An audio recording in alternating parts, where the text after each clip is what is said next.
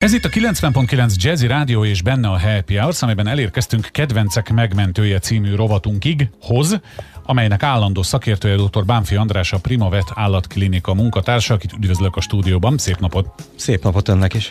A múlt héten télről volt szó, van még annyi spiritus a téli témában, hogy ma is esetleg valami ilyesmit elő tudunk szedni, vagy más irányba kanyarodik? Nem, nem, rengeteg, rengeteg dolgot lehetne még elmondani a téli téli kutyatartásról, a téli sétáltatásról és egyebekről. Én most tulajdonképpen azt szeretném elmondani, hogyan készüljünk fel a télre. Hogy ketté bontanám ezt, és beszélnék először talán arról, hogy mi történik azokkal a kutyákkal, akik a kertben laknak, tehát nem a lakásban, hanem a kertben, igazi kerti házőrző feladatokat is ellátó kutyákról volna szó. És akkor a második részében pedig arról is beszélnék, hogy az, azok a kicsi, pici kevés szőrzettel rendelkező mini kutyák, akik a lakásban laknak, ezek hogy viselik a, a téli sétáltatást, a téli viszonyokat, stb. Na kezdjük akkor a kintiekkel, és én kb. azt mondanám, mivel nekem is volt mindig világéletemben kutyám, hogy hát az úgy el van ott kint. Hát reméljük, hogy így is van, de ahhoz kell egy kis munka, hogy el legyen ott kint. Na igen. Uh, ugye, ami, ami a legfontosabb, tulajdonképpen a fölkészítés. Tehát, hogyha mi tisztában vagyunk azzal, hogy a kutyának mik az értékei, mik a tulajdonságai, például a szőrzetével tisztában vagyunk, akkor azt is tudhatjuk, hogy a szőrzetét azt lecserélik egy évben kétszer. Na most, ha jól sikerül a szőrcsere, akkor ezzel igazából semmi baj nem lesz. Remek, remek szőrt és bundát növeszt a téli időszakra. Ennek két része van, a, van az ajszőrzet, meg a fedőszőrzet. A fedőszőrzet, ami a, a színt adja meg, és attól lesz a kutya barna, fekete, aranyos, tarka. Uh-huh. A, az ajszőrzet viszont az, ami valójában a melegséget adja neki. Tehát az a fontosabb.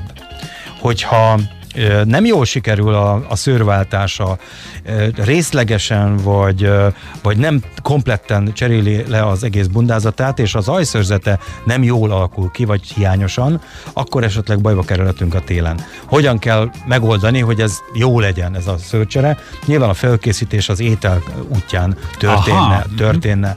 Hát két részre bontanám ezt is. Az első rész az, hogy olyan ásványanyagok, vitaminok nyújtása már a, a, a nyárnak a végén elkezdődhet, amely segíti, elősegíti a jó szőrcserét.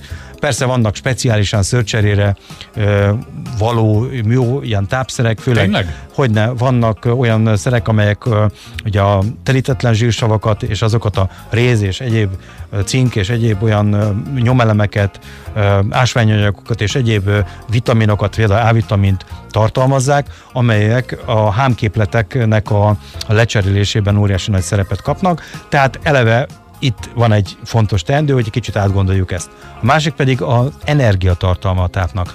Uh, a fölkészítés az nem csak a szőrcserére vonatkozik, hanem a, a zsírpárna mértékére, vagy annak a vastagságára is. Hogyha jól és energiagazdagon, zsírosabban tápláljuk az állatot, akkor föl fog szedni úgymond magára egy keveset, de ennek van értelme a téli, téli időjárásra volt tekintettel, ezt majd persze kompenzálhatjuk tavasszal, az majd egy másik, történet.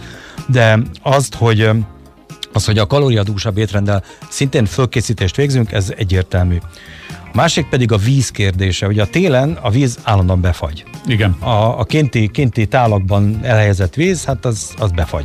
Tehát, hogy ezzel hogy mit kell csinálni? Hát először is vagy, vagy, vagy keresünk egy olyan helyet a tálnak, ahol valamilyen oknál fogva nincs fagy, mondjuk egy szuterénnek a bejárata például az remekül alkalmas szokott lenni, vagy pedig cserélgetjük, cserélgetjük, hát naponta mondjuk kétszer kicseréljük, szerintem ez a macerásabb. Van, aki De... azt mondja, hogy kiviszem a forró vizet, felöntöm, felolvad, és aztán majd kihűl. De val- reméljük, a kutya nem iszik bele a forró vízbe. Hát a forró víz az talán így nem biztos, jó ötlet, ebben a, abban, a, abban a stádiumban, amikor még forró, de nyilván az is meg fog fagyni. Tehát Ez teljes, igaz. Teljes, teljesen mindegy, hogy mikor fagy meg, tízkor vagy már tíz, vagy nyolckor, Jogos, vagy tizenegykor, tehát akkor az is befagy. Tehát igazából itt a cserére vonatkozik a, Oda kell a, fel, a felszólítás, mm. így van. Tehát ezek azok, amik nagyjából vonatkoznának a, a kinti kutyára, és akkor azt... A benti egyszerűbbnek vélem most már. Igen, igen, talán valamely, valamelyes Nem fagy be a víz. nem fagy be víz, az biztos. Vagy ha befagy, akkor baj van. Igen, vagy nem a víz fagy be. Vagy nem a víz fagy be. igen. igen. Szóval azokra a kutyákra gondolok én most, akik ilyen pici mini testűek, mondjuk egy csivavára gondoljunk, vagy egy orkira, vagy egy rattlerre, mm-hmm. szóval ezekre a kiskutyákra, akinek a szőrzete mondjuk nem híresen vastag, hanem kifejezetten gyér Most persze, hogy mondhatjuk azt, hogy a kutya világ életében ezt csinálta, ezek a kiskutyák legalábbis, hogy melegből hidegbe, hidegből melegbe, de azért ez nem mindig megy olyan nagyon egyszerűen. Szoktunk látni sétáltatás közben olyan, olyanokat, akik, olyan kutyákat, akik be vannak öltöztetve, néha még meg is mosolyogják ezeket. Pedig szerintem ennek van értelme. Van, van értelme azoknál az állatoknál, ahol vagy kórosan valamilyen oknál fogva bőrgyulladás, szőrgyulladás, valamilyen szőr, szőr hiány alakul ki, olyan, olyan bőrgyulladás alakul ki, aminek a következtében a szőr foltosan, vagy akár mm-hmm. teljes mértékben megritkul, tehát egy kóros, és van egy olyan része is, ami egyáltalán kóros, csak ő ilyen. A, mondjuk a 20 5 fokból a mínusz 10-be megy ki sétálni.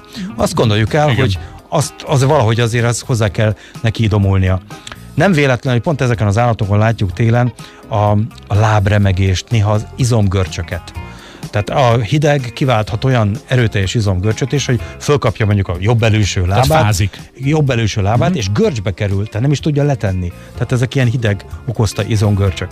Nyilván ez érdemes valamilyen mód, módon megelőzni. A ruhácska nem rossz ötlet, sőt vannak olyan ruhácskák, amelyeknek van egy, a négy lábnak megfelelően egy ilyen kis lecsüngő része is, tehát takarnak a végtagból is valamelyest, melegen tartják a nagyobb izomzatot.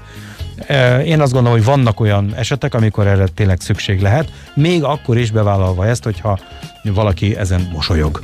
Hát szerintem azt, már bocsánat a kifejezésért, péntek délután toljuk le nagy ívben. Nem az ő kutyája, nem neki kell vele foglalkozni. Mi van még az időnk végez felé? Egyetlen egy mondat Igen? még, amikor esik a hó, vagy a latyakos eső, stb.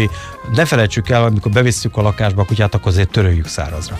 Igen, ezt elmondta a múlt héten is, ha, emléksz, ha, ha jól emlékszem rá. Igen, és ez, ez egy állandó. Ahogyan levesszük a cipőt az előszobába, úgy ezt az utcai koszt vegyük le a kutyára. Igen, mossuk meg a lábát, és mhm. töröljük az egész kutyát egy törölközővel szárazra, legyen egy kutya törölköző, úgymond, és akkor ez legyen az ő kis uh, uh, utolsó uh, etapja a, a, sétáltatásban, belé, a sétáltatásban.